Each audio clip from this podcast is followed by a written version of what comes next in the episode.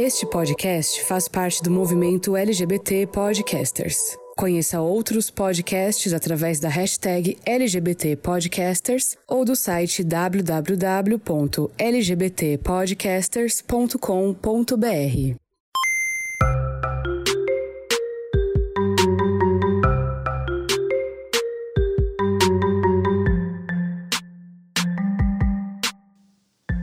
Hello gamers, como vocês estão? Vocês estão bem? Aqui tá tudo bem. Eu sou o Angelo Prata e sejam muito bem-vindos a mais uma edição do GamerCast. E como sempre aqui estamos as três espiãs demais para falar sobre joguinhos, cultura nerd e militância. Como é que você está, senhor Denis Stevens? Olá, estou muito bem, muito obrigado. Estamos aí, né? Estamos aí. Caminhando para o, para o fim do ano, né, gente? Que Espirrou, já é dezembro. É, e então é Natal. E o que você fez? Uhum. É isso que eu te pergunto. Exatamente. e também Taz Mota, nossa correspondente americana. Como que estão as coisas aí, Taz? Vamos falar agora diretamente dos Estados Unidos. Minuta da lontana per te, Gisele. Lei non poteva proprio mancare. Buonasera, diva Bambulastar. Buonasera, Catuxa. Alô, alô. Aqui tá tudo bem. Tá um friozinho gostoso, né? Diferente do hemisfério sul. Aqui está indo pro inverno, né? Então, muito em breve teremos uma frente fria e uma geada. Aqui nós estamos com calor e chuva, né? Sim e coronavírus. Mas isso Sim. aí tá todo mundo, né, gato? Então, beijo. Então, é, antes de começar aqui o nosso tema de hoje, que nós vamos falar sobre games que merecem um reboot ou um remake, né? Porque ali são ambos assim, meio que conversam e tal, e às vezes dá pra, pra ser considerado da mesma categoria, que a gente vai até explicar isso um pouquinho mais pra frente. Vamos é, falar do nosso contatinho, porque se a pessoa quiser mandar um e-mail, quiser né, marcar o arroba da gente, assim, para ver coisas divertidas, mandar um recado falando sobre o podcast, o que ela deve fazer, senhor Denis? Ela pode mandar um e-mail lá para contato arroba gameover.com.br. Ela pode também mandar um recado lá no arroba gameoverblog, nas nossas redes sociais, tanto no Twitter quanto no Instagram e no Facebook. E mandar aí sua sugestão, sua dica, o que você achou do último episódio. Se a gente tá militando muito, tá militando pouco. Só mandar.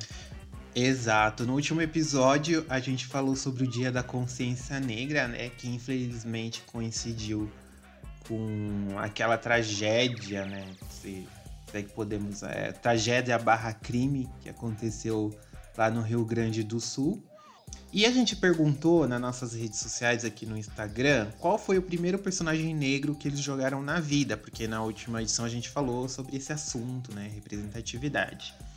E o Roger Oliveira, ele falou que o primeiro personagem negro que ele jogou foi a Shiva, mas eu acho que ele quis dizer Sheva do Resident Evil 5, se não estou enganado.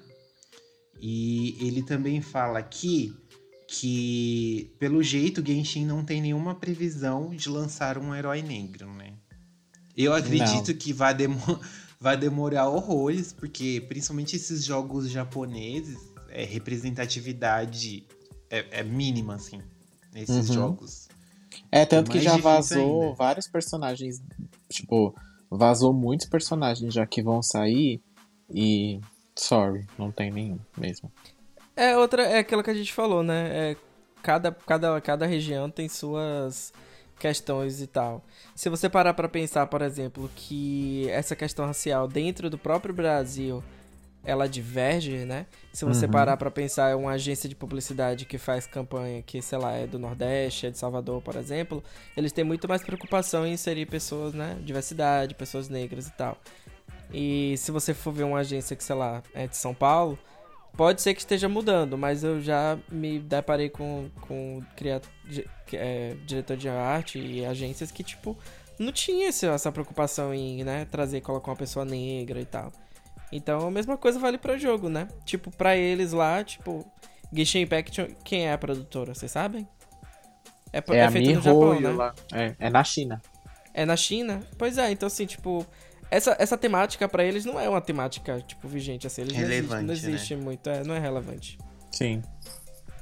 E também aqui o Gabriel.souza, ele falou assim que ele cria os próprios personagens nos joguinhos online.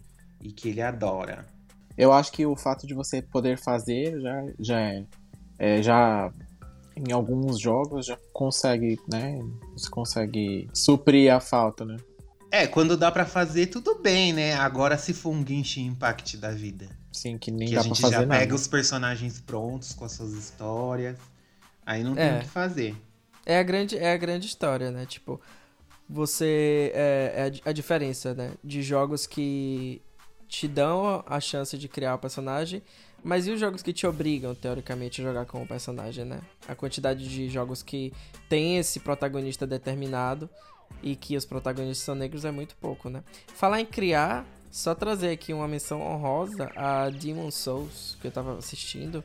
A criação e caracterização de personagem tá incrível. Nível de detalhe, de traços, muito, muito, muito bem feito. Então, sei que PlayStation 5 tá chegando aí e tal, mas já tem alguns streamers que estão fazendo, né, walkthrough do jogo.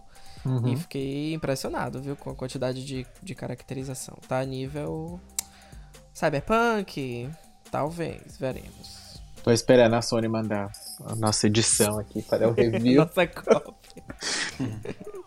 E também falou aqui o, a, o arroba BRKLOLG, né? Acho que eu disse certo. Que o primeiro personagem negro que ele jogou foi a Claudette Morel, de Dead by Daylight. Recente é a Claudette, hein? é, né? Tá aí faz pouco tempo. E o Adios Julia disse que foi Karma. Só que ele não especificou aqui qual joguinho que é o Karma. É de League of? Legends. Karma é de League of Legends. Ah, ai, gente, eu sou uma negação em LoL, então eu não vou saber quem é. Karma, ela foi, acho que, a primeira personagem negra de League of Legends. E ela foi um pouco problemática porque ela não. Não, não era muito claro, assim, que ela era negra, né? Aquela velha história de um personagem é, que pintaram ela, né, de morena, mas os traços e tudo de pessoas, pessoa branca, né? E eles, muito felizmente, a, a Riot conseguiu, né? é, tinha algumas skins dela também, que ela era branca na skin, né? Então, ah, era, era meio problemático. Só que aí eles meio que, né, reforçaram, trouxeram outros personagens negros e reforçaram essa questão identitária na Karma. E hoje ela é, tipo, negra assim mesmo, né? Tipo, não existe dúvidas mais da, da, da etnia dela. Então, Bom, gente, é isso. Então não se esqueçam, arroba GameOverblog pra interagir aqui e participar do GamerCast com a gente nas próximas edições. Então agora vamos falar sobre os nossos joguinhos que estamos jogando no momento. Senhor Taz, o que você está jogando? Eu continuo jogando Raft com meu marido. É, tô gostando muito. É um joguinho de survival. E diferentemente de, né, dos jogos que, de survival que a gente joga, esse joguinho do Raft, ele tem um diferencial que pra mim tá sendo bem bacana, que é a questão do enredo, da história.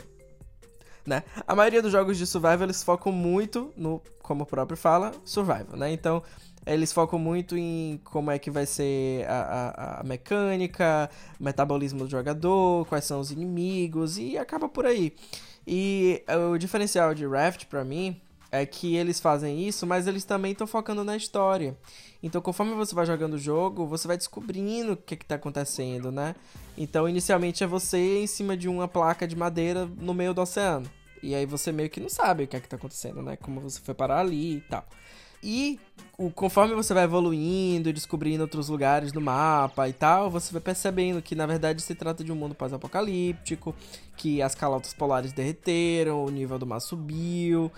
E é, basicamente o objetivo do jogo é você, obviamente, construir, sobreviver, né? Construir sua base, sobreviver aos, aos inimigos. É, mas também existe uma, uma certa, um certo objetivo, assim, né? De encontrar civilização, encontrar é, refugiados, pessoas que sobreviveram também. E eu tô curtindo muito, assim. Você vai nos lugares, tem notas, aí você lê, tem código, tem puzzle, sabe? Enfim, tá, tá bem, bem legal. Entendeu? E você, senhor Denis, o que você está jogando no momento? Bom, eu estou jogando, né, um, Hyrule Warriors 2, que a Nintendo mandou uma cópia pra. Ai, não, pera, aí foi eu sonhando, enfim, não, não foi dessa vez. Mas brincadeira, estou jogando Assassin's Creed, é. Valhalla, né? Assim, tá, que se fala. É, não, é, é vai, vai, vai Yaha. Vai ah, Valhalla, Vai, Valhalla. vai Yaha, yeah. É, ah, ok, é quase vagina, né? Uma Ai, até doeu meu Vagina. ouvido. Vagina. Entendi. E pois então, estou jogando Assassin's Creed esse último que saiu aí. Estou com umas 20 e poucas horas de jogo. Desde que a gente recebeu a cópia, não joguei outra coisa. É, então, em breve, farei uma review para o site com as minhas considerações a respeito deste jogo. Posso dizer Peculiar? peculiar, não diria. Diria, não sei ainda um adjetivo bom pra ele. Vamos ficar com peculiar. E você, Ângelo, conta pra gente. Eu acabei de terminar Spirit Fair, ainda estou abalado emocionalmente com a carga que esse jogo traz. Tô meio na bad ainda. Por mais que seja um jogo pra gente não ficar na bad, ele acaba deixando a gente na bad. Mas ele é um jogo muito maravilhoso e já tem review disponível no site do Game Over, então entra lá. Se você caiu aqui no Spotify, no Deezer ou qualquer outra plataforma assim louca, você chegou aqui do nada, sua louca. Então é só entrar lá em gameover.com.br, porque a gente também tem site que posta coisinhas legais lá, notícias, reviews e outras coisitas más. E também zerei Celeste, que é um jogo pra você lidar com a sua ansiedade, mas me deixou muito ansioso. Eu acho que tá tendo tudo o efeito contrário esses jogos que estão saindo hoje em dia, viu? É a Não é quarentena. possível. E eu saí com uns calinhos nos dedos e morri mais quase 1.500 vezes, mas fui guerreiro e fui até o final. Aí você que jogou Celeste deve estar se perguntando, Ângelo, mas você entrou no núcleo? Óbvio que não, e nem pretendo entrar. Só de ver os créditos eu já estou super feliz. pra mim já acabou aí, né?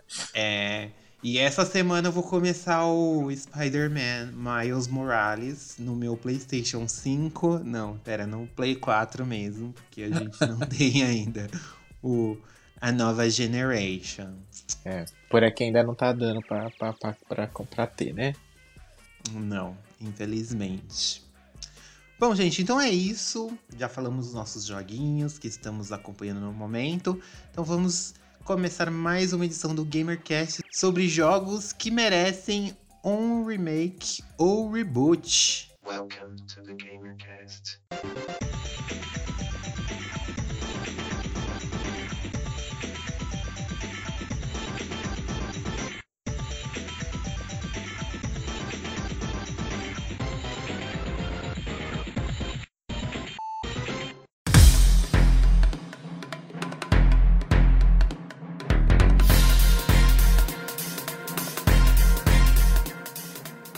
Bom, gente, para começar aqui, existem muitos termos quando um jogo é refeito, né? Então a gente fica assim meio perdido do que que é, é, cada um deles. Então só para diferenciar aqui, o que é um remake, gente? O que é um remake, senhor Taz? Então, pela algumas pesquisas que eu fiz aqui, é, um remake, ele é como se fosse uma reconstrução parcial, né? É um facelifting, poderia dizer assim. Hum. É quando você pega um jogo e você reescreve ele de uma outra forma, mas você mantém ali algumas características, você mantém, por exemplo, personagens, enredo, e a partir daí você conta a história de uma outra forma, né? Então a gente poderia dizer que o remake, como o próprio nome fala, é você refazer, é você recriar, né? Mas é, mantendo ainda ali as, é, algumas características, né? E como, co- como a gente poderia dar um exemplo assim de remake? Remake, a gente pode dar o exemplo do Resi- primeiro Resident Evil, né? Que começou aí essa leva de remakes que estourou agora nesses últimos tempos. Mas o remake de Resident Evil 1, se você vive numa pedra, ele saiu em 2001 pro GameCube. Então faz um bom tempo. E ele é a mesma história, só que ele traz mais elementos, além da mudança visual, né? Por causa do hardware, ele traz mais elementos, ele agrega mais à história, assim. Mas basicamente, assim, em tese seria é, o mesmo jogo. Resident Evil 2 aí, pra quem tá com a memória um pouco fraca, né? esse o novo Resident Evil 2, eles é é um perfeito exemplo também de remake, né? Porque eles mantiveram a história, então você tem o Leon, você tem a Claire na delegacia de polícia. Existem momentos ali que são bem parecidos, mas eles reestrutura reestruturaram a delegacia, é, trouxeram alguns elementos novos, nova jogabilidade, né? Obviamente, como o Angelo comentou, gráficos, né? Tecnologias, que tá aí pra isso. Então, uhum. né? Resident Evil 2 aí seria um ótimo exemplo de um remake. E o próprio Final Fantasy VII também, né? Que saiu recentemente aí, que é um remake. É o mesmo e jogo. Foi o único que teve coragem de pôr remake no nome. Porque normalmente os produtores eles mantêm o mesmo título, né? Para dizer que é o mesmo jogo, uhum. refeito, eles mantêm o título original sem, sem alterar nada. E o remaster? O que seria o remaster? É, eu acho que é mais fácil até entender, né, remaster, porque a gente vê muito esse termo em filme, é, em álbum de música, né? É quando eles pegam um, um, jogo, um filme, ou até um álbum que foi lançado há um tempo atrás, onde o áudio não era tão legal, os gráficos não eram tão legais assim, e eles pegam e dão aquele chablau, né? Faz um... Ah, e esse seria o remaster. É o filtro do, do Instagram, gente. É o Snapchat, exato. É um filtro é. do Instagram, né? Eles vão lá, dão uma maquiada no gráfico. Eu gostaria de pontuar aqui Resident Evil 4, né? Que lançaram, mas não oficial. Eu tô querendo falar aqui de um que um fã fez. Ele fez, refez na verdade, todos os gráficos de Resident Evil 4 3Ds e, tipo, ficou assim, incrível. Não sei uhum. se vocês já viram. É um projeto feito por um fã. E ficou melhor do que o oficial da Capcom, sabe? Ele refez texturas de parede, ele foi pra Espanha, tirou foto, sabe? Eu achei assim incrível. Sempre que alguém fala de remaster, esse jogo me vem à cabeça e esse projeto me vem à cabeça, porque ele realmente foi assim muito bem feito, né? Foi feito de fã para fã. E geralmente são os que têm os melhores resultados, né? Quando é um fã que tá ali fazendo. Tem muita preocupação, uhum. né? Não é só dinheiro. É. É, o do, é, jogos, normalmente, quando eles ganham uma versão pro outro console, eles dão uma remasterizada, assim, então dão uma recalchutada. No caso do Crash, da trilogia Crash de PlayStation 1, é o remaster mais, assim, intenso, mas ele não chega a ser um remake propriamente dito, porque ele é exatamente o mesmo jogo. Exatamente o mesmo jogo. Ele está com gráficos, só que o salto visual dele é muito grande. Tem remasters e remasters, né? Tem aqueles que é, é o filtro que deixa você realmente gato, deixa bonito. E tem aqueles que o povo fala, nossa, nem parece você, sabe? Esses filtros aí são, são mais é. pesados. Assim. É. Tem o famoso filtro da câmera Samsung uhum. e, o, e o Xiaomi. Do... Exatamente. Aquele que fica cara parecendo uma cera, um boneco de cera. E tem aquele outro que só dá uma, né? É, só... falar em remaster que, e piada, né? Lançaram recentemente aí, anunciaram, né? O remaster de Prince of Persia. E foi meio piada, né? Porque as pessoas começaram a. É, mas ele tá. Ele, esse é um caso controverso. Ele é ao contrário. Por quê? Enquanto o Crash ele é um remaster, mas parece um remake de tão mais bonito que ficou. O Prince of Persia, ele tá com o nome remake, assim como Final Fantasy e tudo, só que o visual dele não tá tão bonito. Então ele tá parecendo mais um, uma remasterização, sabe? Um filtro mesmo do Instagram que jogaram ali na versão de PlayStation 2 e então, joga, fala aí que é remake e tal. Não, não tá tão bonito assim. Vamos ver, vamos ver o resultado final, né? Porque é, é. o pessoal criticou bastante quando teve o trailer de anúncio uns meses uhum. atrás. Qual foi o último remaster que vocês jogaram? Ou o último remake? Olha, o último remake que eu joguei foi do Resident Evil 3. É? É. O, último, é, é, o último re, é, o último remaster que eu joguei foi Xenoblade, Xenoblade, Xenoblade Chronicles, que lançaram hum. para o Nintendo Switch. É, a primeira versão dele, a primeira versão dele foi pro Wii, né? Então isso daí precisava isso. de um de um é. filtrozinho. Uhum. Você lembra, Denis, qual foi o último remaster ou remake que você jogou? Ó, oh, o remake foi o Final Fantasy que eu joguei depois do, do Resident Evil que saiu agora esse ano. Agora, remaster. Não lembro, assim. Acho que foi o Crash o último que eu joguei. Não lembro de ter jogado outro depois. E reboot? Aí é que Reboot. buga tudo. Reboot dá uma bugada na, na, na cabeça mesmo, mas dá pra explicar, dá pra entender. O reboot, ele é quando, por exemplo, um jogo ele teve várias continuações, várias franquias, e o povo pega e fala: Não, vamos começar a contar essa história de novo do início. Então eles rebootam, eles resetam a história inteira da- dessa franquia. Então a partir daquele jogo que é lançado como primeiro do reboot, a história vai continuar dali, meio que desconsiderando. Meio que não, né? Desconsiderando a franquia clássica, os jogos clássicos, porque a história se reiniciou. Ela deu um reboot. Que é o exemplo mais claro, assim, disso foi o Tomb Raider de 2013, né? Porque conta, isso pega a história da Lara mais novinha, ele meio que não anula a franquia principal, mas ele reiniciou a história, porque na franquia original a Lara já é madura, fodona, beiçuda, maravilhosa. E nesse não, ela, ela, tava, ela tá começando ainda. ah, Ela testa os limites da sobrevivência dela. Ela sai na sua primeira aventura nesse novo Tomb Raider. E aí, a partir de 2013, estão recontando a história dela, né? Colocando mais elementos, inventando, enriquecendo mais o enredo. Tem algum outro exemplo de reboot nos jogos que vocês. Sim. Tem Mortal Kombat também, teve reboot, né? Todo mundo lembra.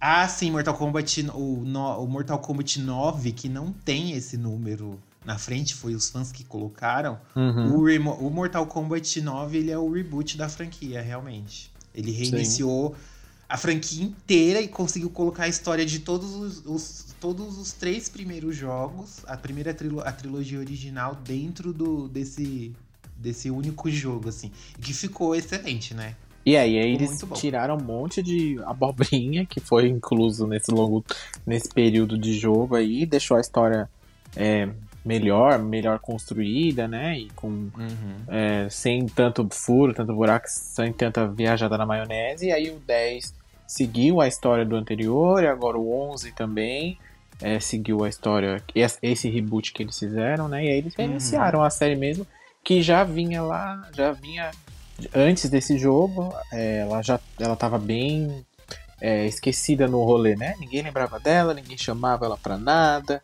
ninguém nem jogava ela, enfim. A NetherRealm lá não tava ganhando dinheiro, aí eles falaram, não, peraí, vamos ter. E aí ele viu que a série deu um, um novo ar, né, para a série respirar, que fez bastante sucesso esse jogo, o Tava 10 muito também. ruim, né? Antes do É. reboot, Mortal Kombat era uma série assim que tava insuportável de jogar. Tava Tava horrível, aquele ruim. Armagedon lá, que era o, foi o último que saiu, Jesus amado. É. Em breve vai ter outro aí, né? Porque esse. Esse Kukulkan, como é o nome do. do... Kotal Kahn. Ko- Kotalkan também. Ai, eu não aguento mais. Aí voltou zumbi. Ai, tá uma bagunça de novo. Daqui a pouco vai ter que resetar esse Mortal Kombat de novo, viu? E o 11 ele já deu uma reiniciada, né? Se bem que eu não joguei o Aftermath. Eu não joguei o Aftermath, que é a Eu continuação também não joguei história. ainda, não. Mas, se você pega o enredo do Mortal Kombat 11, ele meio que também já tenta reverter o que foi feito nos dois últimos jogos, sabe? É. Ele tenta consertar algumas coisas que o 10 errou na- no, no- no quesito da história. Mas eu vou te falar, eu tenho uma teoria de que toda vez que um jogo, um filme, uma série começa a inserir elementos de, de mudança de tempo, de viagem no tempo, é porque ela já não sabe mais o que faz. É o Ué. desespero. É o desespero pra corrigir é. as coisas. É o. Ouroboro, né? É a- já tá mordendo a boca, já tá se auto-canibalizando. Pra mim, toda vez que alguém faz isso, dá muito ruim. Dá muito ruim. É. E, e tanto que essa, a história desse Mortal Kombat é muito confusa, desse 11. Uhum. É muito. em si- O, o que eles acertaram no 9 e no 10, que teve mais acertos do que erros. Assim, eles já. Nesse daí, eles. né? E aí, eles estão apelando pra quê? Pra personagem, né? Estão inserindo um monte de personagem lá. É. Todo dia um personagem novo, né? O É, último agora acho exatamente. que foi Rambo e o Exterminador do Futuro. E a Mas Milena. eu acho que esse, a historinha desse 11 é melhor que a do 10. Desculpa falar, eu achei, me- eu achei melhor. É melhor porque eles corrigiram problemas do 10 quando voltaram no tempo. Por isso que é Hum. melhor. Hum, Sim. Entendi. Porque aquele É. rolê lá de filha de Sonya Blade matar o, o mais fudidão lá dos deuses ancestrais. É, ah, não. Hum, empoderada. É. Ela equalizou a cara do, do, do, do cara lá. no... Não, não, não comprei essa ideia, não comprei. A menina tinha acabado de chegar no rolê. Eu acho que eu vou equalizar sua cara. É, tipo, a menina acabou de chegar no rolê, ela já vira protagonista e já, já é a fudidona. Eu falei, não, querido, Mortal Kombat tem história. Tipo, é igual. Bota o áudio agora da, da, da Gretchen falando: tem que respeitar meus 35 anos de carreira, ela tá começando agora. Tem que respeitar os meus 37 anos de carreira. Ela tá começando a vida dela. Não é, não é um pouquinho. Eu não comecei ontem. Eu tenho toda uma história de vida. Eu tenho toda uma história de trabalho. Eu fui pioneira do movimento. Eu hoje sou um, um, um ícone. Sou... Mas ó, falando sobre essa questão de reboot, remake e tal, é meio é um pouco confuso mesmo. Algumas pessoas consideram, por exemplo, que God of War foi um remake e outras falam que foi um reboot, né? Eu sou do time que considero God of War mais um reboot. Vou te dizer por quê. Apesar deles não apagarem o passado de Kratos, né? Eles meio que não não falam muito sobre isso. É como se você estivesse reescrevendo uma nova história. E tá muito alinhado com a história do personagem, né? Porque ele saiu do, da mitologia grega, meio que numa espécie assim, de fugir da história dele mesmo e ser uma pessoa esquecida, né? E uhum. além do jogo trazer diversas novas, né, temáticas é, nórdicas, jogabilidade, mudar totalmente o sistema de batalha do, do, do, do jogo, né? Então, vou, por exemplo, eu sou do, do, do, time que não joguei God of War antigo. Então, assim, eu sei da história, mas eu não, não cheguei a jogar o God of War 1, 2, 3 e tal. E eu joguei o novo jogo, o novo God of War, e tipo assim, é um jogo novo, sabe? Tipo, Obviamente que em alguns momentos eles trazem elementos né, do, do da franquia antiga, então Atena aparece, é, tem Zeus também, ele aparece, então assim, mas não é um jogo que você precisa conhecer da história dele para você entender, né? Então eu sou do time que considero God of War, por exemplo, um reboot. Não sei se vocês concordam. Ah, então, esse, o, eu acho que dá para considerar o novo God of War um reboot e é um dos tipos de reboots mais inteligentes, ao meu ver, porque ele dá um jeito de reiniciar a história sem apagar o, os jogos Sim. antigos, sem desconsiderar o que aconteceu nos jogos antigos. Dá, dá para ser oficialmente o, o esse God of War novo do PlayStation 4 ele é uma sequência. Mas dá uhum. sim pra ele começar um início de uma nova trilogia, de uma, de uma nova fase do, da saga God of War, que não necessariamente quem jogou é, os primeiros é, precisa ter jogado para poder entender a história. Dá para entender tudo a partir dali. Eu uhum. acho que uhum. outro jogo que segue esse exemplo também, que dá para citar, é o próprio Mass Effect Andromeda. E quem jogou a trilogia original viu que ali teve o final e tudo, e alcançou. E, teve, teve o desfecho da história em si, da ameaça que estava ocorrendo ali no, na história do jogo. Mas o Mass Effect Andromeda, é, os personagens, eles saí, eles foram para outra galáxia no meio desse rolê que estava acontecendo, então a história já começa num futuro muito distante, quando eles chegam nessa nova galáxia de Andrômeda. Então tudo já aconteceu, tudo, todos os fatos da trilogia original já aconteceu sem interferir nessa nova história, com esses novos personagens e tudo. Que é um que é dá pra gente considerar também como um reboot da franquia, o Mass Effect Andromeda, sem, mesmo sendo oficialmente uma sequência.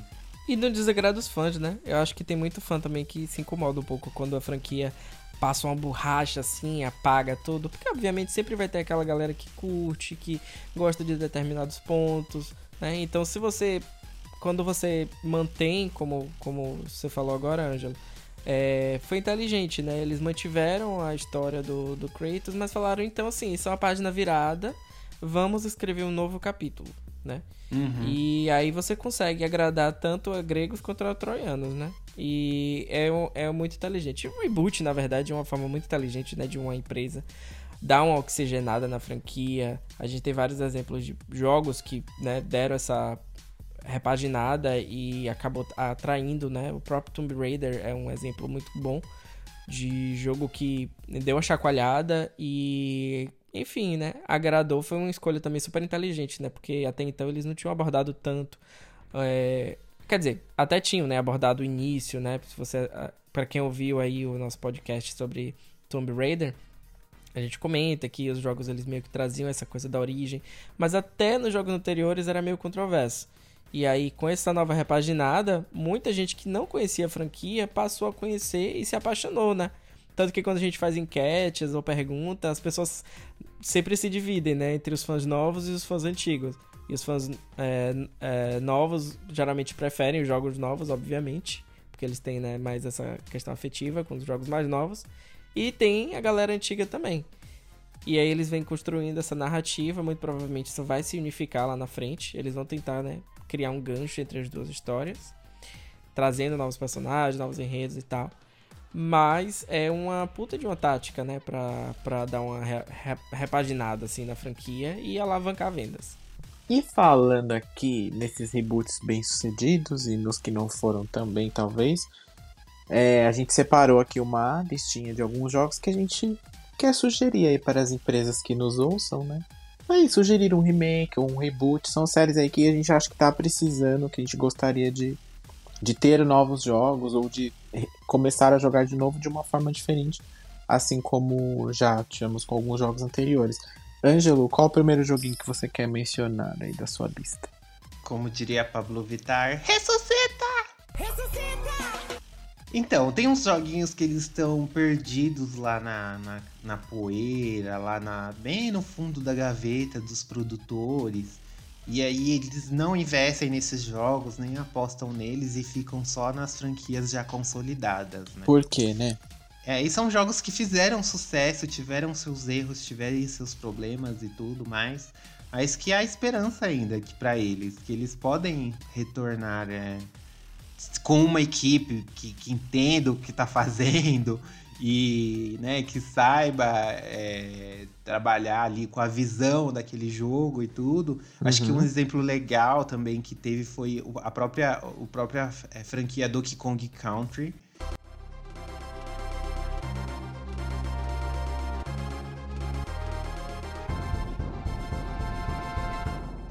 que era produzida pela Rare e depois foi produzida pela Retro Studios e é igualmente maravilhosa, sabe? Impecável, uhum. assim, cristal sem defeitos.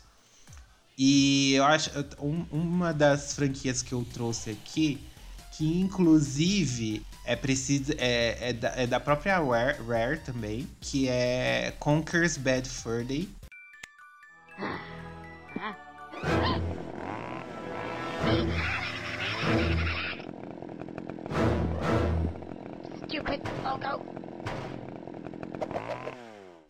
Que foi lançado para o Nintendo 64. Teve um. Já teve um remaster, um remake para o Xbox. Mas eu acho que essa franquia é, é, sensacional. A história, não sei se vocês já conhecem a história de Conkers. Uhum, já joguei, inclusive, no 64. Você já zerou? Não, não terminei. É maravilhoso. E ele e o Conkers, para quem não conhece, ele é um tipo um ele é um esquilo vermelho e ele é, tem um visual totalmente infantil, só que é um jogo para adulto. Ele fala palavrão, uhum. ele bebe, vomita. Só pra vocês terem uma ideia, tem um chefão do jogo que é um, um grande toletão. é um grande cocô. Que a gente tem que vencer ele tacando papel higiênico. Então, é uma obra-prima, assim, do, dos jogos. E saiu ainda pro Nintendo 64, que a Nintendo, a maior parte é jogo infantil, mas é família, beijos de luz e cristais. E, cara, essa, essa franquia eu acho que tem tudo para dar certo. E, e, se fosse ressuscitada agora com um, um remake e depois lançada aí uma sequência, eu acho que ia render aí um, um dinheirinho legal. Acho que mais pela abordagem até, né? De um jogo que é um pouco politicamente incorreto. E você, Taz, conta pra gente. Ah, então. Quando se fala em refazer um jogo e relançar, me vem na cabeça assim de imediato que eu sou apaixonado, que é Dino Crisis.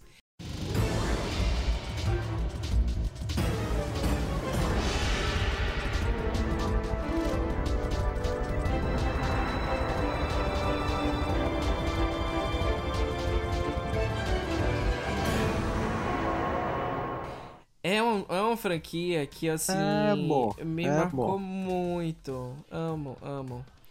Me marcou muito. E é da Capcom, né? Foi lançado em 1999, o primeiro. Depois lançaram outro em 2000, que é o Dino Crisis 2, que é, assim, o meu favorito. É, chegaram a lançar alguns outros jogos da franquia também. Mas acabou morrendo, acabou morrendo, né? Então, o que aconteceu, né? Não se sabe, mas enfim, talvez decisões né, da, da empresa. Às vezes também a gente sabe que existe muito essa coisa de uma nova tecnologia, um novo gênero de jogo vem, domina e acaba deixando outros um pouco obsoletos, né? Mas a, a verdade é que Dino Crisis acabou morrendo, as pessoas não compravam tanto. É, mas, morre... mas morreu por quê, né? Morreu por quê? Porque Uhum. essa franquia foi literalmente pro espaço, né? Teve Dino Crisis 3, que foi um horror, não tinha nada a ver com os É. jogos anteriores, parecia era outro rolê, super esquisito, horroroso. E aí é, é óbvio que não ia vender, né, dona Capcom? Você também É. erra a mão no bagulho e quer. O Quer- roteiro, quer largar né, o negócio gente? lá? Sempre o roteiro, sempre o roteiro. É, o, o Dino Crisis 2, pra mim, ele era assim o melhor, né? Porque tinha essa. pe- O Dino Crisis, pra quem não conhece, tem uma versão, é uma pegada futurista de volta no tempo, né? Então, assim, os humanos eles conseguem desenvolver uma tecnologia de viagem, viajar no tempo. E aí o que acontece? Eles começam a voltar no tempo do tempo dos dinossauros.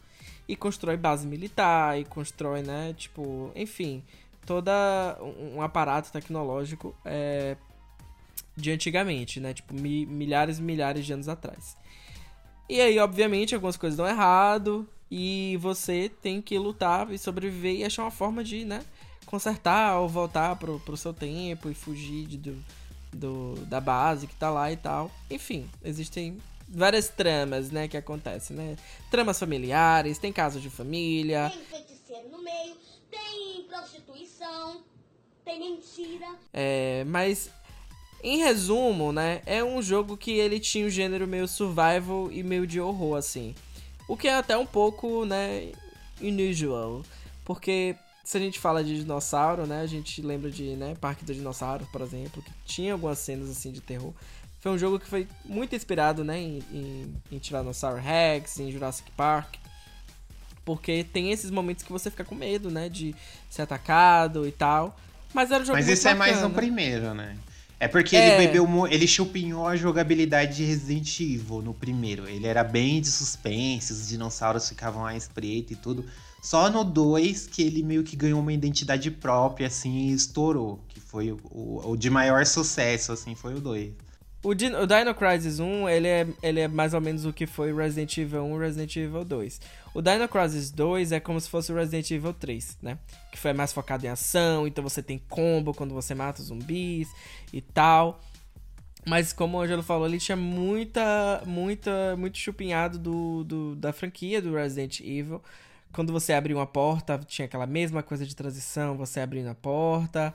Ah, enfim, a mecânica era basicamente a mesma. Câmera, o sistema de, de câmera, né? Pois é. Então, assim, ah, mas foi a franquia que acabou morrendo. Existem muitas petições na internet de para que se volte a fazer, que se volte a lançar Dino Crisis com uma nova abordagem, uma nova jogabilidade. Os fãs, pra vocês terem ideia, eles criam roupas. Então, se você joga Resident Evil 3, tem um mod da Jill com a roupa da Regina. Então, assim, pra vocês verem como os fãs são loucos, né? Pra que tem aí um Resident. Um, um Resident, Resident não, um Dino Crisis, né? Novamente, repaginado. E eu acho que a gente hoje tem tecnologia, né? Pra poder dar uma. uma é, relançar um jogo e fazer ele, né? Dar uma oxigenada e, e, e agradar aí todo mundo, né? Então, esse é o jogo que vem na minha lista, assim, primeiro. Não sei se veio na listinha de vocês também. Algum de vocês já jogou esse jogo? Teria vontade de jogar um reboot dele? Sim, eu tenho uma teoria aqui, que hoje eu tô da teoria. Eu amanheci a louca da teoria. Eu tenho uma teoria que a Capcom tava numa reunião lá com os amigos, com os, os, investidores e falou: olha, a gente tem dois jogos aqui, ó. Tem o Resident Evil e tem esse Dino Crisis. Vamos lançar os dois. O que fizer mais sucesso a gente segue e o outro a gente abandona. Foi o que aconteceu. Faz sentido. Faz sentido, faz sentido. Pra mim foi. Pra mim, claramente foi. Não, obviamente foi, mas é muito assim na cara de que foi isso que aconteceu. Porque o, o Dino Crisis foi simplesmente ignorado, apesar do 2 ter vendido muito bem. Não se entende porque não se continuou. E outra, é. Não, aí gente, vem o- vocês estão esquecendo do 3. Continuou. É, continuou, o que afundou, continuou. o que afundou a franquia foi o Quem 3. jogou esse 3, Ângelo? Mas essa é a questão. Eles foi lançado a sequência, só que ninguém ligou pra essa sequência porque é um lixo. E eles Sim. mataram a, a- eles mataram a franquia por causa de um jogo ruim, entendeu? Mas você vai É. desistir? Você vai odiar todas as rosas porque uma despetou? Eu tô falando que eles não devem desistir por causa de um jogo só porque deu uma tropeçadinha. O Resident Evil 5 também é bem ruim e ninguém desistiu do tá, Mas série. é os um dos jogos mais vendidos da Capcom. Pois né? é, é o que eu tô querendo dizer. Você não deixou terminar o meu raciocínio. Entendeu? O que eu tô querendo dizer é o seguinte: aí o que aconteceu? Lançaram o jogo, o jogo foi super vendido. Aí lançou outro, que nem esse 3, que ninguém. Tem gente que nunca nem, nem sabe que existiu, certeza. É, e aí não vendeu bem, e ao invés dela parar e pensar. Ah, será que as pessoas ainda querem um Dino Crisis? Vamos sim. Lança uma enquete aí no mundo. O que vocês acham dessa franquia? Tá, Dino Crisis. Aí, aí ela faz o quê? Né, por baixo dos panos. Ela vai lá e, e renova a propriedade sobre o nome da franquia. Aí o, o mundo já para, né? Os fãs já ficam loucos. Ai meu Deus, vai sair. A Regina vai vir em 3D, vai vir a Regina. E não vem a Regina. E é toda nessa palhaçada. e é toda nessa palhaçada. Eu fui lá, que nem aquele meme do Patati. Cheguei aqui pra ver o Patati Patatá por 5 reais. E eles não vieram. Show de patati patatá em AT. Chegou aqui, calma, gente. Calma. Todo mundo pagou 15 reais. Na hora, patati patatá não apareceu. Essa mesma coisa. Todo ano. Aquela é. Regina do Dino a Dennis Crisis. no chão, desmaiada. É, igual a mulher do exatamente. vídeo. Queremos Todo- meu dinheiro! O povo da pulseirinha no show do Restart. Eu acho uma puta falta de sacanagem.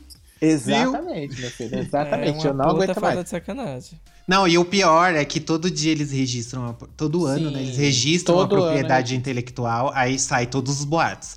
Capcom Sim. renova a propriedade intelectual de Dino Crisis. Uhum. E não sai nada, tipo, eles só Não. ficam insistindo em Resident Evil. Eles É só pra impedir que alguém pegue e refaça. Isso, Porque, olha, exatamente. eu vou te falar, as indústrias independentes aí estão dando, tão dando uma rasteira nessas empresas grandes. Pra alguém chegar Uhum. e lançar um, um Dino Crisis novo, repaginado, com história foda, uma jogabilidade incrível.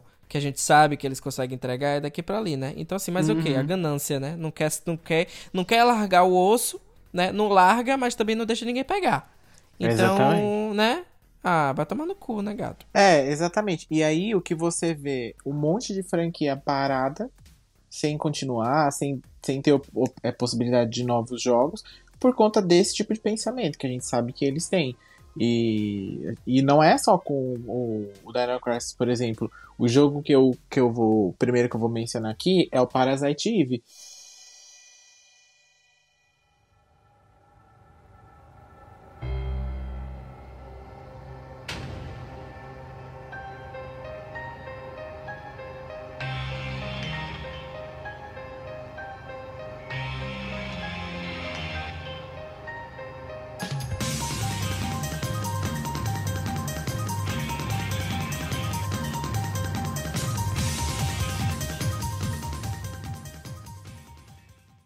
Que é o mesmo rolê do Dino Crisis.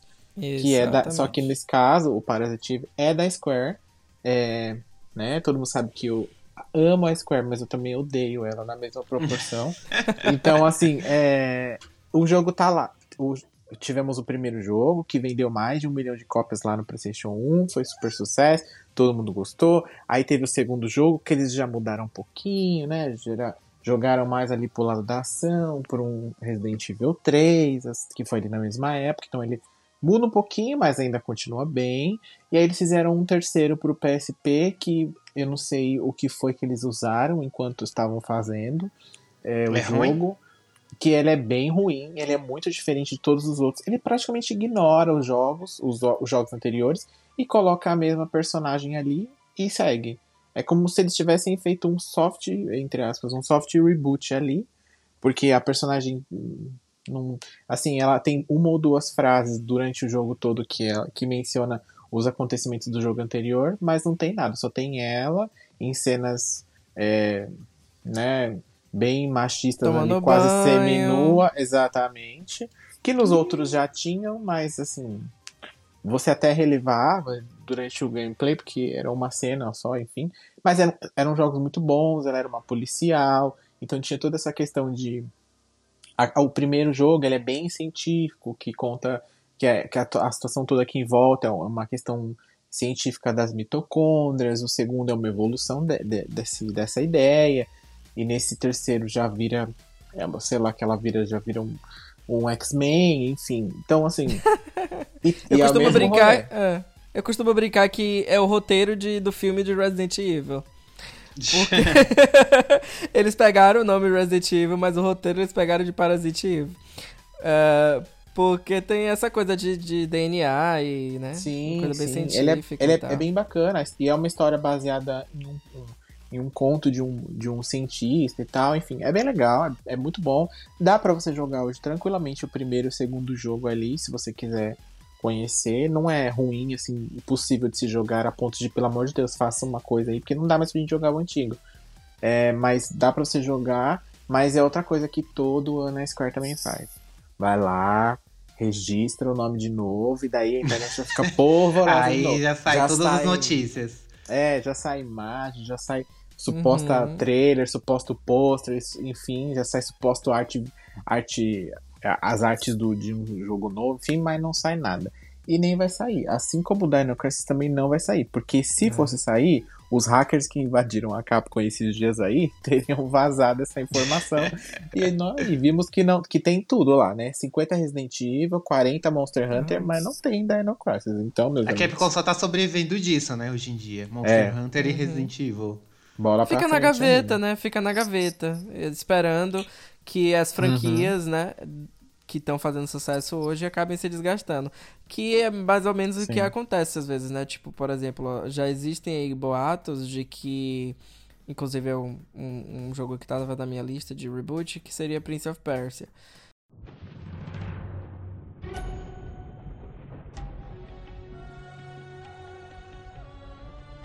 Most people think time is like a river that flows swift and sure in one direction. But I have seen the face of time, and I can tell you, they are wrong. Time is an ocean in a storm. You may wonder who I am and why I say this. Sit down, and I will tell you a tale like none that you have ever heard.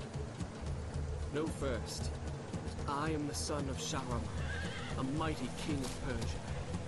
On our way to Azad with a small company of men, we passed through India. Where the promise of honor and glory tempted my father into a grievous error. é, de ter um, um reboot ser lançado com, enfim, repaginada a história inteira, né? Por quê? Porque Assassin's Creed já não tá tanto gás assim, né? Então, na, na, na, na cabeça deles, é assim, ó, deixa esses, deixa esses jogos aí, né? Né, na gaveta, porque quando o Resident Evil já não estiver vendendo tanto, né? Quando o, o sei lá, Final Fantasy, tipo, todos esses que estão bombando agora já te precisarem dar um- uma respirada, a gente pega e tira eles da gaveta, né? Por isso que eles ficam aí, deixando lá, renovando, mas por enquanto nada. Assassin's Creed não tá mais com fôlego, né? Pra ser uma franquia Não. que lança tantos jogos assim. Era anual, agora é, bi, é bianual, né? A cada dois anos sai um novo. Mas, Mas mesmo, mesmo assim, assim, ele é pouco. É, é muito pouco tempo de intervalo entre um e É outro é pra pouco. lançar um- uma mudança, é uma inovação realmente significativa, né? Não precisa também ser igual Elder Scrolls, que lança um a cada 10 anos, né? Mas não vamos exagerar. Uhum. Mas, Mas dá é- pra. E outra, a Ubisoft tem tantas, tantas franquias na mão, não precisa ela explorar tanto uma franquia a ponto dela ficar ruim, das pessoas não. É que assim, é, é muito difícil disso acontecer, porque por mais que o jogo seja cansativo e que é o que quando saiu todo mundo falou, ah, é o Odyssey com skin de Valhalla, enfim. Por mais que seja assim, as pessoas acabam consumindo. E aí a empresa quer ver o dinheiro, né, gente? E aí ela acaba comprando, enfim, mas é cansativo. Tanto que vou dar um pequeno spoiler aqui pra vocês, que meio que fica tedioso, sabe? Jogar um pouquinho, assim. Tem hora que é bem tedioso algumas coisas, porque você fala, eu já vi isso aqui, eu já fiz isso aqui no outro jogo, eu já fiz isso aqui no outro também, sabe assim? Aí você vê que Uhum, falta é. um pouco de cuidado. Ainda mais quando você come... Esses jogos que a Ubisoft faz, por exemplo, que a gente tá falando Assassin's Creed, são jogos de mundo aberto, são jogos grandes, onde tem muita coisa. Precisa daquele zelo que, por exemplo, um Red Dead Redemption teve. Que dificilmente você vê problemas ali. Agora, nesses, assim... Por isso que é conhecido, depois, depois reclama que, conhece, que é conhecida como Bugsoft, né? Ela não queria Ai, falar, gente. né? Mas... Ih, não, polêmica, mamigos. Ai, gente, não. É ruim. Pensa num jogo que tem bug, assim, eu nunca vi. Tanto bug num jogo só. Mas enfim, não é o ponto da- da- da- do assunto aqui hoje. É. Ângelo, conta pra gente outro joguinho aí que você. Ah, aproveitando aqui que a gente tá nas japonesas, né? Metendo pau nas japonesas. é, eu queria trazer também Silent Hill.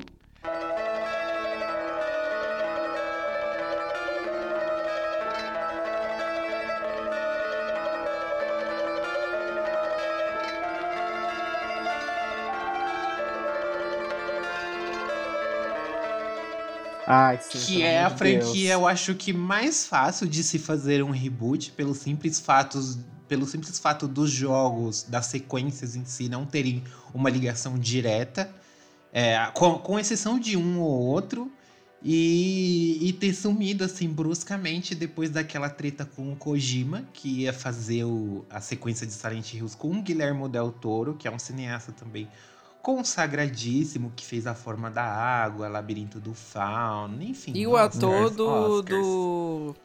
Do aquele Walking ator Dead. que fez o o Walking Norman Dead, né? Reedus.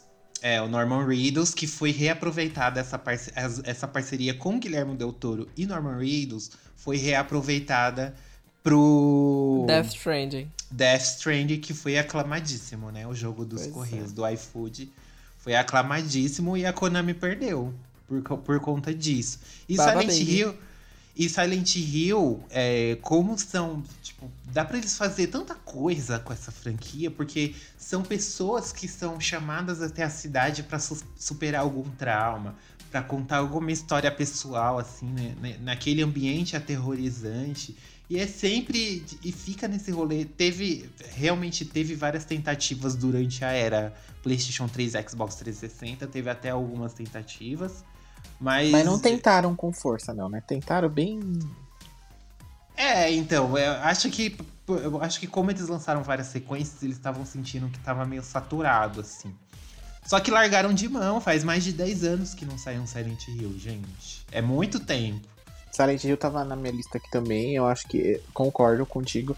E eu tô aqui todos os dias rezando para que o boato que a Sony tem, esteja comprando a franquia seja um boato verdadeiro. Porque a Konami tá num outro rolê, né? O negócio dela agora é fazer PES e aquelas maquininhas de jogos lá do. aqueles patinco lá do Japão, enfim, ela não quer muito saber. Então eu penso assim, vende, né? Faz igual a Microsoft lá, igual fez com a Bethesda lá. Vende pra outra e outra pessoa. é, a Microsoft compra e tá interessada em ganha, faz, é, ganha um dinheiro aí e faz alguma coisa, né? É igual, por exemplo, que é um outro jogo que eu vou mencionar aqui, que é o que também é da Konami. Acho que a gente, né, tá meio maldoso com as japonesa, que é o Castlevania.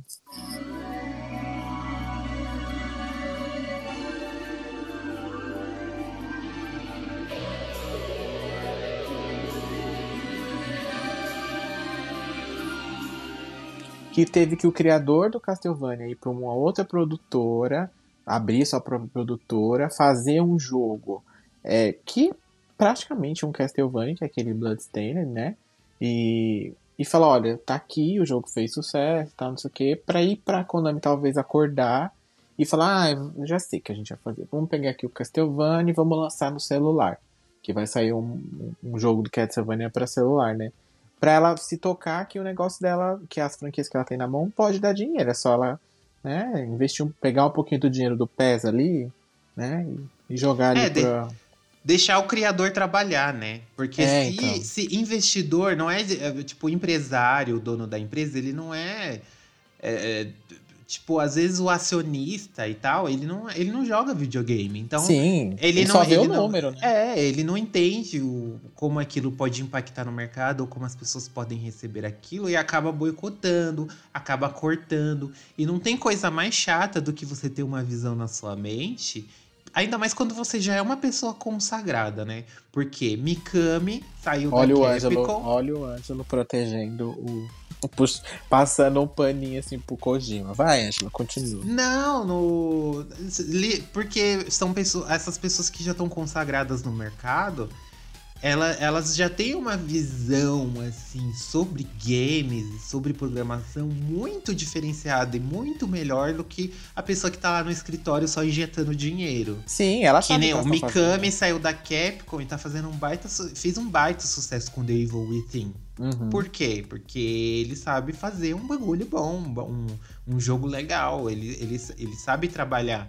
O, é, é, o Kojima, a mesma coisa. O criador de Castlevania, a mesma coisa. Saiu, lançou uma cópia de Castlevania com outro nome e fez sucesso. Vai ter até, vai ter até sequência, né? O Bloodstained, Uhum, se, eu não, Vai. se eu não me engano. E tipo assim, o que mais que essas produtoras querem, sabe? É, aí a gente tem um outro exemplo aqui que eu vou citar rapidinho, que é o criador do Mega Man, né?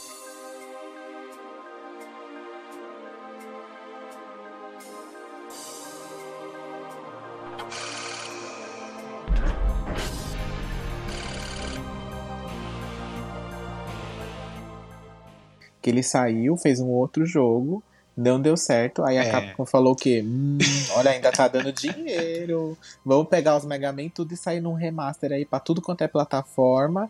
E teve gente- sequência, né? Eles fizeram uma sequência do Mega Man. Sim. Agora pro Play 4.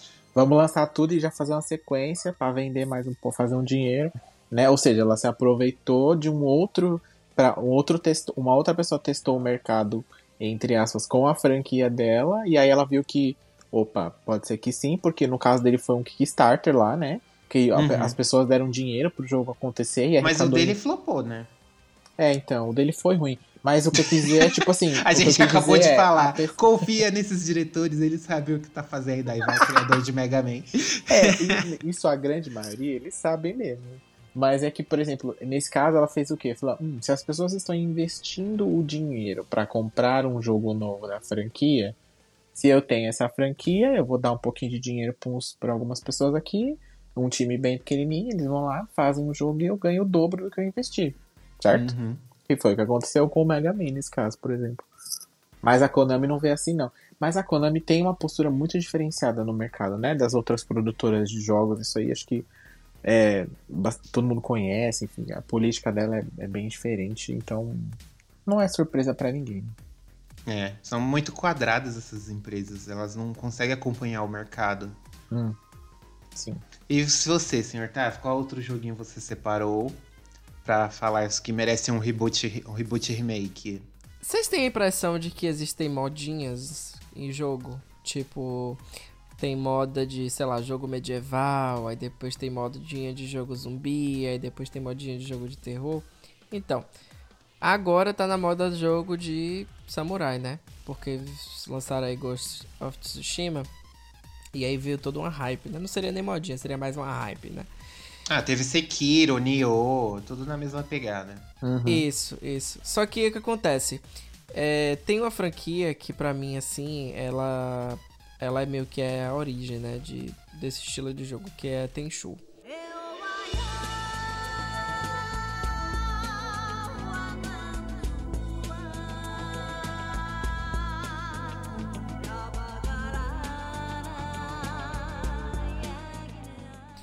Pra quem nunca jogou Tenchu, Tenchu é um jogo de ninja, né? Não é um jogo de samurai, é um jogo de ninja, né?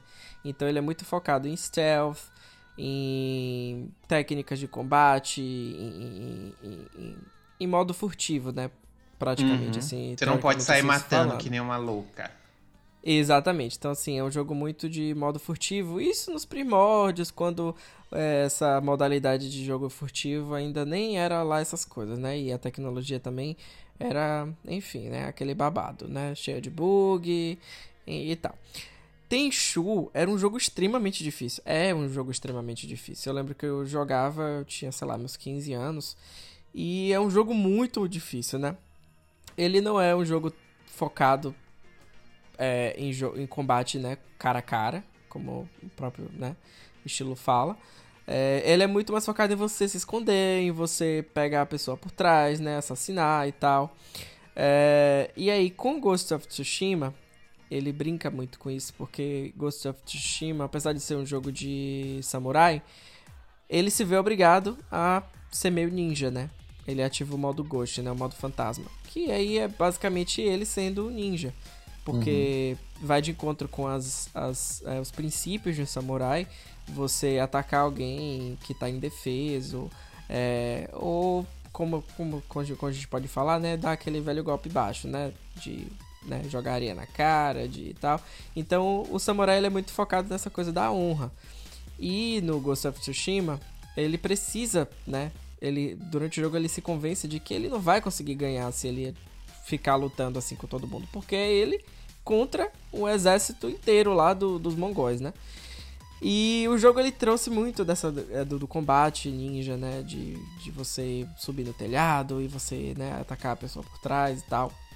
E a, acabou trazendo um pouco, né, foco assim para esse tipo de, de jogo. Né? É, existem muitos jogos de, de ninja, né? A gente tem o Sekiro e tem o Nioh, tem o Unimusha.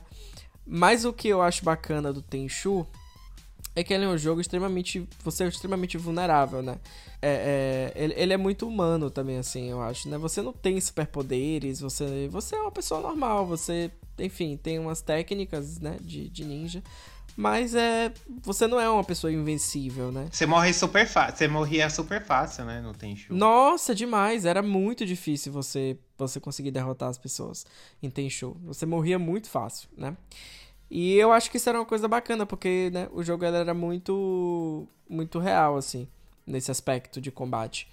É, e eu acho que seria interessante trazer uma nova, uma repaginar, né, esse Japão feudal e numa perspectiva um pouco mais realista, né, sem essa coisa de ficar pulando e voltando no tempo e soltando poder e tal. Uma, uma perspectiva um pouco mais realista, né, e eu acho que Ghost Tsushima trouxe um pouco disso, né? No, no combate e tal. É, dentro das limitações né, anatômicas de, de, que um ser humano tem e, e, etc. E seria bacana ver essa roupagem também em um jogo totalmente focado no modo ninja, nesse Japão, Japão feudal, é, para o estilo de Tenchu, que é uma franquia que também tem muito fã. Então já teria aí uma carga, já viria com todo um hype de pessoas que curtem a franquia, que conhecem a franquia e atrairia novas pessoas também para jogar. Vocês já jogaram Tenchu? Conhecem? Joguei só um pouquinho e desisti, porque era muito difícil. é. Ai, não tinha munição infinita, né, Angela? Não tinha. E... Enfim, eu já joguei, já Tenchu, dois jogos, um eu terminei e o outro não. É, você sabe que quando o Tenchu, por exemplo, ele hoje, a franquia é da From Software, né? Que é a mesma do Bloodborne, do Dark Souls, enfim. E do Sekiro também, que saiu agora o ano passado, né? E aí, o, quando o primeiro, a primeira, as primeiras artes de Sekiro saíram, todo mundo achou que era Tenchu, né? Todo mundo. A internet inteira falou, meu, eles vão repetir Tenchu, é Tenchu, é Tenchu, porque é muito parecido. Não sei se você jogou o Sekiro. O Sekiro é ainda mais parecido com o Tenchu do que o Ghost of Tsushima.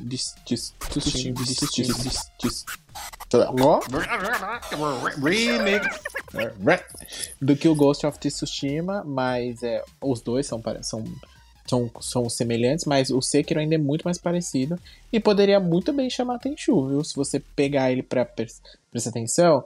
E eu acho que esse jogo tá muito em alta. Esse tipo de jogo, né? Porque o Tenchu, no final das contas, se você for comparar ele para um jogo de hoje em dia, ele é um Dark Souls ali, né? Uhum. Numa temática ninja, né? Então daria pra, pra aproveitar esse hype aí e pegar o poder, entre aspas, que o nome tem e jogar num jogo é, desse, desse, fazendo um jogo desse estilo que acho que daria bem certo, sim. Erraram o time, né? Acho que é. agora talvez seja um pouco tarde para eles é. quererem o Sekiro lançar, deveria né? ser Tenchu. Deveria Exato, ser. É. é. O outro joguinho que eu trouxe aqui para finalizar a minha lista é outra pérola da Rare, que também foi lançada para o Nintendo 64 e também eu acho que teve uma sequência ali é, lançada para Xbox, né? Porque o Xbox estava muito, a Microsoft estava muito andando com a EA, aí os estúdios não davam muito certo nessa época, que é Perfect Dark.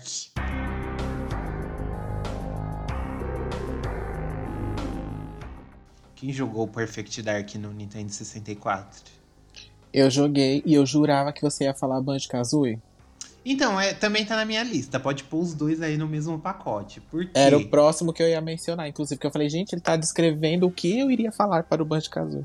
É, então, é, o, o, na época que a Microsoft comprou a Rare, ela levou várias franquias que foram sucessos gigantescos, assim, no Nintendo 64. Só que quando Uhum. saiu pro Xbox, flopou tudo. Então a gente fica se perguntando, oh, why, gods, why? Why? E Perfect Dark, pra quem não conhece, ele, ele nasceu na era de ouro dos FPS, né? Bem na época que GoldenEye consagrou aí o, o estilo de FPS que é utilizado até hoje Uhum. pelos jo por jogos como COD e, e Battlefield. E Perfect Dark saiu aí com uns elementos de espionagem também. É, é bem parecido, inclusive, com GoldenEye, só que com gráficos melhores. E a protagonista é a Joana Dark, né? A espiã é uma, é uma mulher maravilhosa também. Badass, no estilo Regina, do Dino Crisis. E que fez um baita sucesso também no Nintendo 64 na, na época. E saiu pro Xbox 360, uma sequência, só que aí flopou. Flopou lindamente, né? Porque ficou ruim. A, a Rare perdeu totalmente a mão depois que o povo da Microsoft começou a, a futucar ali os jogos. E foi, foi, foi esquecida no churrasco também. A outra franquia aqui tem um baita potencial, principalmente no momento que a gente tá tendo tantas pro- protagonistas femininas fortes, né? No, no- em jogos em geral.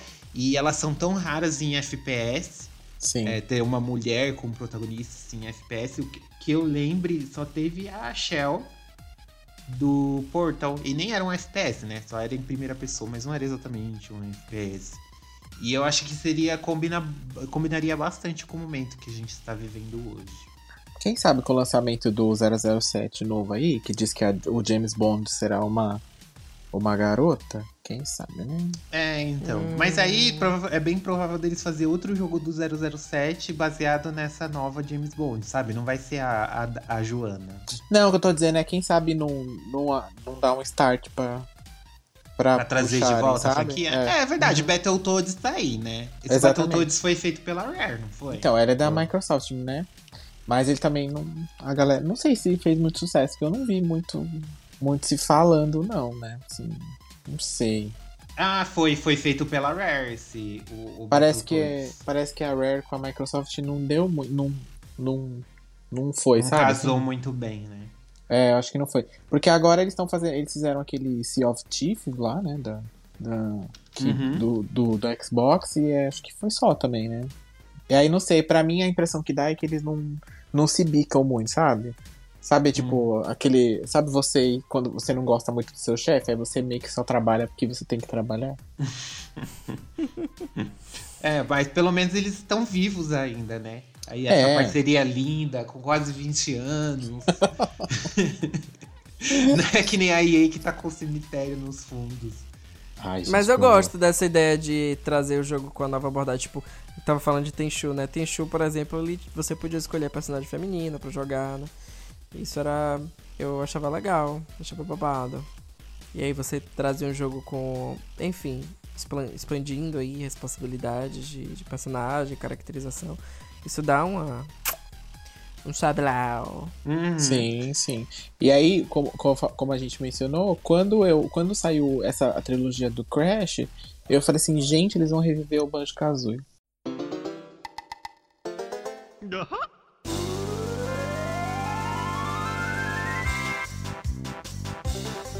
Pelo amor de Deus, é só é, só, só preciso disso, mais nada.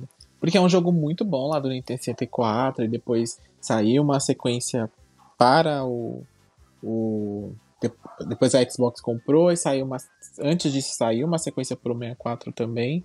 É, e aí teve um terceiro jogo que foi exclusivo pro Xbox, que daí já o chantilly já deu uma desandada. é, e, mas aí era uma, era uma boa hora, assim, acho que pra eles lançarem. É que a questão do Xbox é que todos eles estão lá no Game Pass, né? Então você pode jogar a qualquer momento. Não tem muito por que ela lançar uma ah, mas não tem coletânea. novidade, né? Não tem jogo novo. Essa, o, a última sequência do Banjo Kazooie faz muito tempo. Sim, e, sim. E outro, o Mario Mas faz mata sucesso, a o nostalgia. Katana- É a questão da nostalgia. Quando você É. não tem disponível pro console, né? A, a nostalgia vai lá pra cima. E aí, mas quando você pode jogar o jogo Sim. que tá disponível, você joga e É. às vezes, na maioria das vezes, você fica assim, nossa, era mais legal quando era menor. Agora eu Sim. jogando aqui não tá tão legal É, assim. mas é bem por isso mesmo. Como ele tá lá disponível, eu acho que não, não se dá muita atenção pra ele. Uhum. É, mas aí agora o, o Banjo virou um personagem lá do do Super Smash Bros, né? Esse último que saiu pro Nintendo Switch. Aí eu achei de novo que ia rolar, mas é um Ai, momento sabe, sabe um remake também que podia rolar que eu lembrei agora, já aproveitando esse embalo de Rare? não. Hum. Diddy Kong Racing.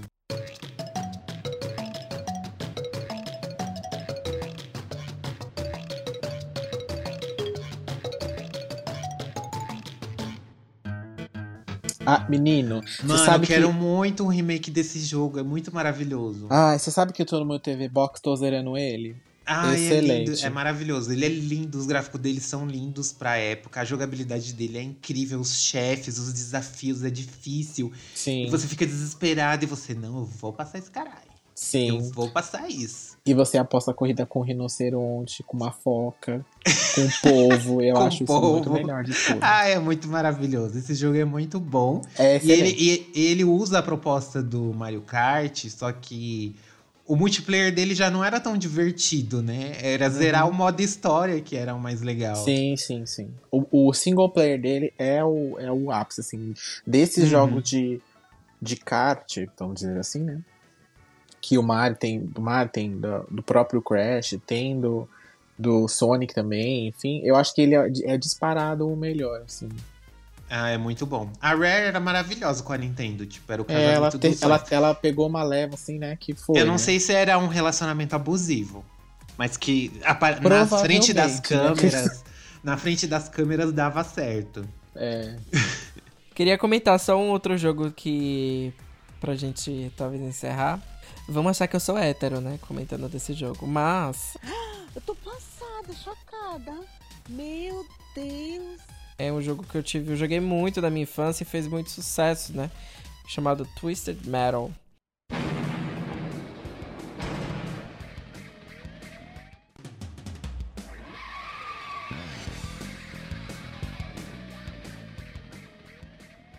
Que é um jogo de carro. E são carros né, envenenados que tem. Cada personagem tinha um poder especial, tinha uma jogabilidade diferente. E aí você escolhia. Tinha um que era um ônibus, tinha um outro que era um trailer, tinha um que era, sei lá.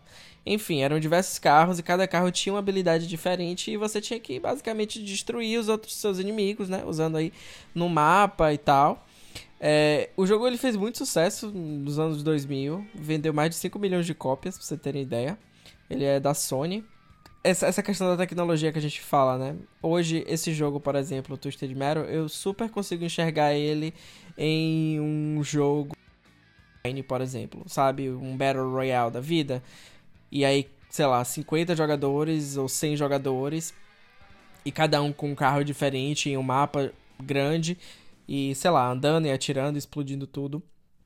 Acho que seria bem legal. Não sou muito fã de jogo de carro, mas esse jogo especificamente, ele é bem. Eu tenho, tenho ele no meu coração porque eu jogava muito com os meus irmãos, né? Então era um dos poucos jogos que a gente podia jogar junto. E era muito legal. Era muito legal, assim, a competitividade e você, né, conseguir derrotar o outro e tal. Então, queria deixar esse joguinho aí mencionado na lista. Twisted Metal, né? Não sei por que não, não lançam. É um jogo incrível. E até achei que ele fosse ser relançado. Saiu um Será que a trailer. versão de Play 3 dele flopou? Que ele tentou em um revival no, na época do PlayStation Sim. 3. É, é, o que, eu- é o que eu falei, não é sobre lançar o jogo, né, a mesma proposta. Eu acho que eles têm que repensar é, é, o jogo para as novas tecnologias, né? Para uma plataforma online, por exemplo. Seria muito muito bacana. Eu tava vendo os lançamentos de PlayStation 5 e tem um jogo especificamente que é de carro. É meio que uma coisa meio de arena e são vários carros e tal. Então ele tem essa, essa proposta, né? Você escolhe o personagem e ainda não entendi direito qual é, como é que é, porque parece que você pode sair do carro também e tal. Mas é um jogo de basicamente de demolição de ah, carro. Ah, é né? aquele que tem uma personagem com orelha de gatinho, com capacete rosa? Sim, sim, sim, sim. Ah, sim. eu vi o trailer, eu vi o trailer. Você é viu o trailer também, mesmo. né? É, é a parecido. mesma proposta. É a mesma proposta. Mas Twisted Metal, ele tinha uma coisa. Não tinha uma coisa high-tech, era uma coisa bem, tipo, sei lá, como se fosse. Agora, assim, era meio trash até, né? Tinha uns personagens era que era meio bem cyberpunk. trash. Era uma coisa bem trash, assim, tipo, tinha um que era um trailer, ele tinha uma comédia abelha, aí você ativava o especial dele, era uma comédia abelha que seguia o inimigo. Era bem enfim. estilo Mad Max, né? Isso, isso, isso. Era bem Mad Max, assim. Esse jogo Então, que tá falando seria chama. Destruction All Stars.